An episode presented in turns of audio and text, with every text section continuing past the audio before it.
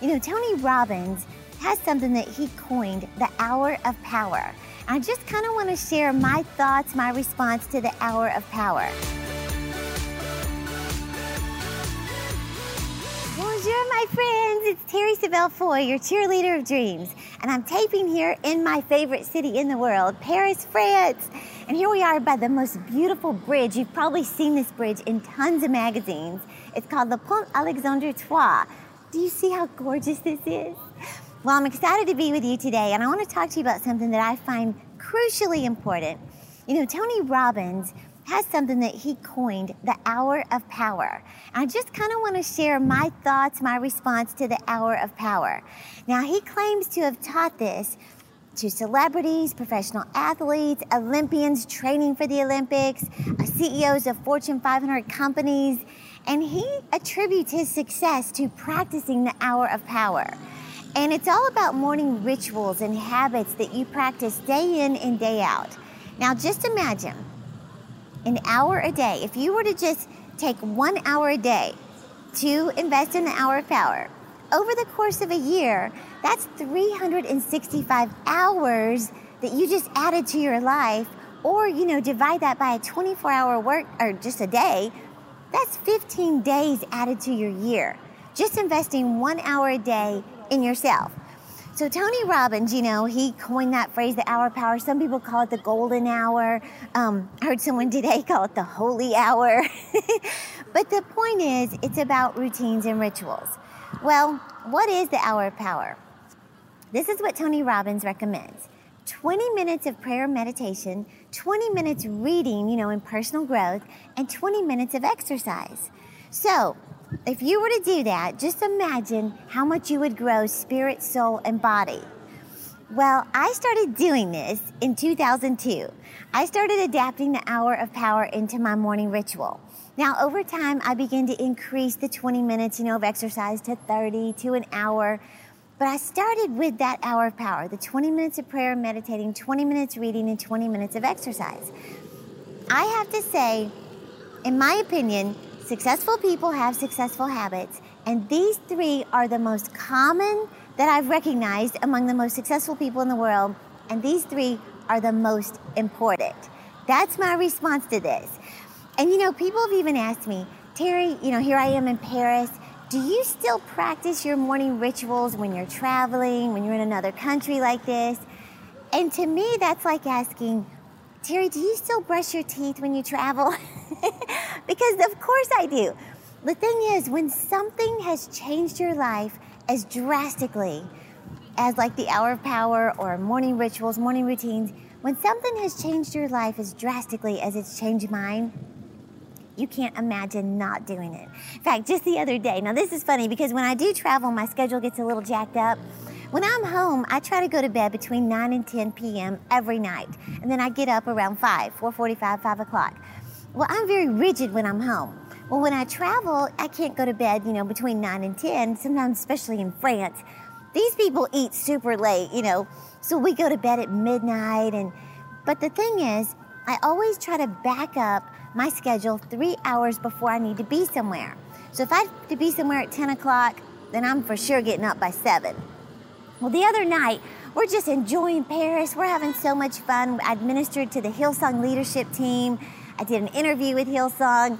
We went to dinner with my ministry team here, you know, and we're just enjoying Paris. Everything's going great. And we gave out books all over the streets of Paris teaching people about the love of Jesus. Anyway, get back to the apartment, took all my makeup off. It's already like 12:30 at night, and put my jammies on, getting ready for bed all of a sudden I hear my daughter, and we're in this apartment that we rented here in Paris, and she is screaming, Mama! Oh my gosh, there's a rat! I mean, she is freaking out. Okay, for me and her, that's like the worst thing in the world is a mouse or a rat. Well, I'm freaking out. I'm going, God, give me strength, give me courage. I run in the dining room, jump on top of the table, and I'm screaming too, telling her to come in there. My point is, we were freaked out. I had to text. I didn't know what to do. Do you call the police? what do you do? Do you call the army? So I texted my CEO who's here. He's a few miles away in a hotel. I was like, I hate to do this, but please get here now. You know, I'm basically saying mice have invaded the apartment. I exaggerate a little. Anyway, he gets there, he helps us pack up our luggage, and we got out of there. Well, we checked into a hotel, three o'clock in the morning, finally go to bed. But here's the thing people ask me, Do you still keep your morning rituals and your routines? Fortunately, I didn't have to be somewhere till noon the next day, but I got up at nine o'clock, backed it up three hours, got up, spent time with the Lord, spent time in personal growth, and spent time exercising. So, the whole point in telling you that is that morning habits, rituals, routines will change your life. But you have to stick with it. So, think about it. Prayer, the first habit, prayer and meditation, that's the most important one. And if, if an hour is too much, start with 10 minutes. 10 minutes of prayer and meditating, 10 minutes of personal growth, 10 minutes of exercise. Do something, but stick with it. You know, in your prayer and meditation habit, that's where you're to gain clarity for your life. You know, when I've had to make tough decisions and I don't know what to do and you almost feel confused, you know where I've gotten the wisdom, the answers, the direction? It's in that 20 minutes of prayer. It might just be five minutes, but it's in that quietness, that stillness of the morning where you just get to be alone with the Lord and just ask Him and write down what you hear. The most successful people in the world, they journal during their prayer time. The other one, personal growth, that's reading. Reading books about getting out of debt, reading books about eating healthier, reading books about how to improve your marriage or how to be a better parent, just investing in yourself. And then that third habit of exercise.